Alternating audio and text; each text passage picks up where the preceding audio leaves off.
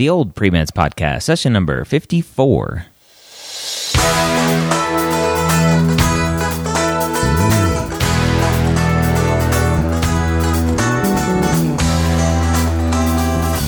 You're a non traditional student entering the medical field on your terms. You may have had some hiccups along the way, but now you're ready to change course and go back and serve others as a physician.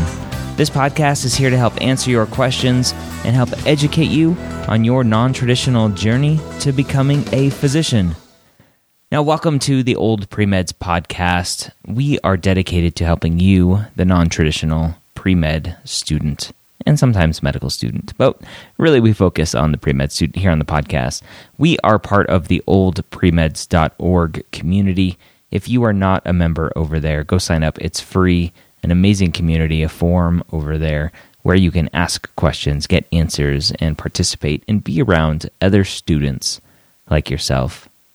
This question, taken directly from the old premeds form, is from a poster who's asking about improving their application. And they ask, they, they give a kind of a list of credentials, I guess, stats, and want to know what to do next. So let's go ahead and dig in to what they're saying here.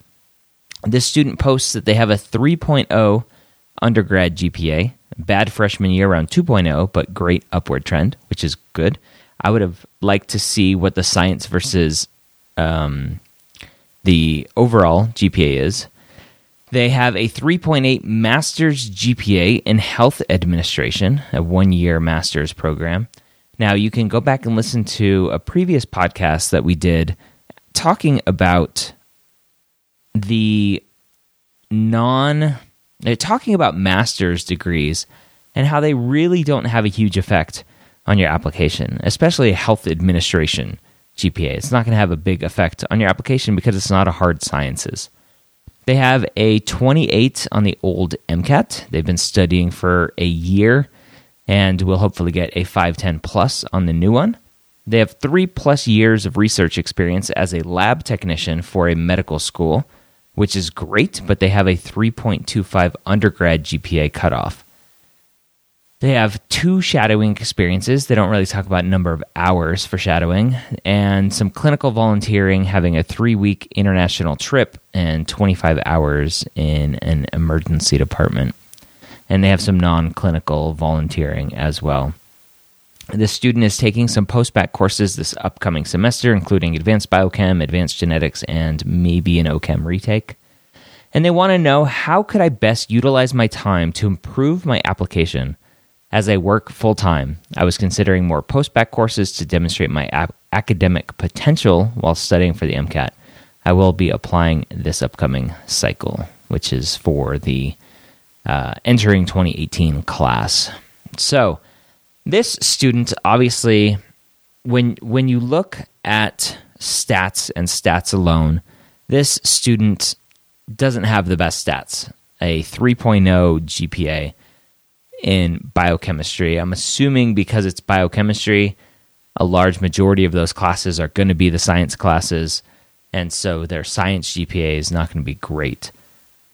They have a 28 on the old MCAT. Let's hope that they do get that 510 plus on the new MCAT. My recommendation for this student would be to look at taking more post bac classes those post bac classes are going to be what is going to help boost your undergrad GPA. Because remember, post bac classes are undergrad GPA courses, and so they affect your your undergrad GPA. In the application, they are listed separately, so you'll you'll see your undergrad GPAs, usually broken down by year as well you'll see a postgraduate or post bac, sorry, post bac uh, coursework and, and the GPA from that. And then you'll see any sort of graduate level coursework.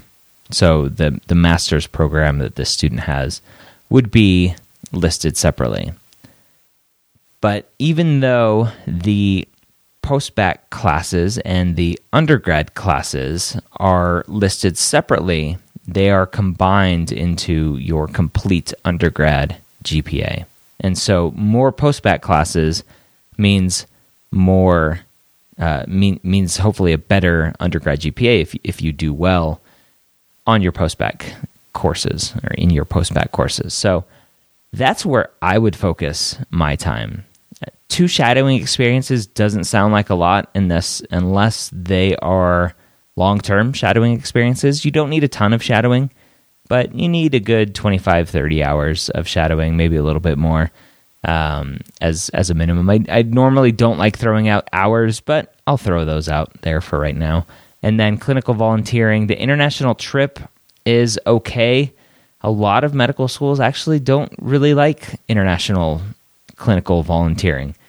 It's it's uh, it's an interesting discussion among medical schools and whether or not it really helps your application because it's seen as something that is not necessary.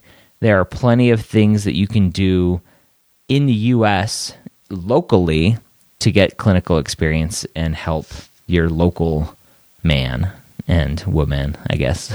so, um, so that's interesting. And then 25, 25 hours in the emergency department, I'd be interested to know what those hours look like. Are you actually getting clinical experience or are you just stocking shelves and delivering blankets to patients? So that's uh, a question there I'd have as well. So I'd really look at that. But I'll say it here, I say it on the pre med years, I say it everywhere.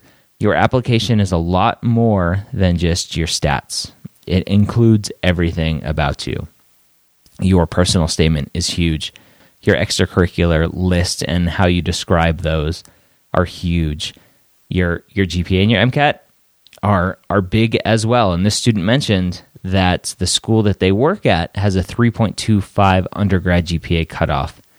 I would press that for non-traditional students and students like yourself, like this student posting.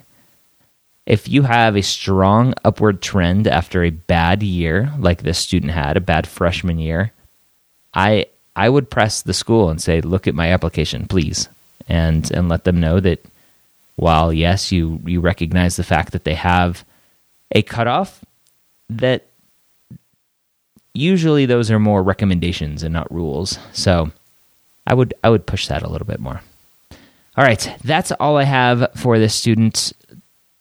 Make sure you're getting enough clinical experience. That's huge. If you go back and listen to the pre med years session 171, I believe. We talked all about reapplicants, and the number one mistake that was discussed was not having enough clinical experience. Get a great MCAT score and think about taking some more classes to bump up your undergrad GPA. Good luck in your application and keep us informed in how you do. So, if you are looking for some help in your applications coming up, I'm working with students every year now for the last couple years since I've done this full time. And I had a blast this last year, this the first full year doing this.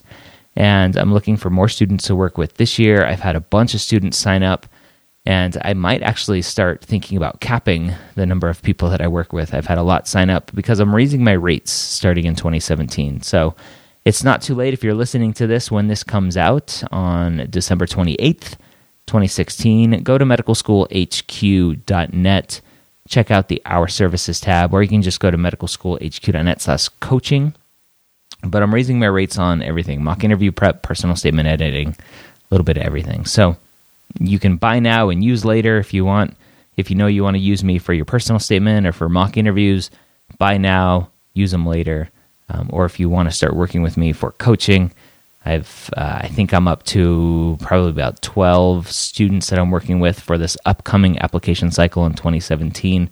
I'll probably cap that around 20. So go check those out. I'd love to help you and work with you to put together, help you put together the best application possible. All right. I hope you got a lot of great information out of the podcast today.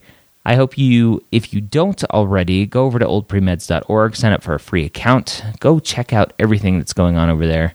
It's an amazing community of like minded, non traditional pre med students who believe in the core here at the medical school headquarters of collaboration and not competition. So go check them out. Have a happy and safe new year. I hope your holidays are going great. And we'll catch you next week here at the Old Pre Meds podcast and the medical school headquarters.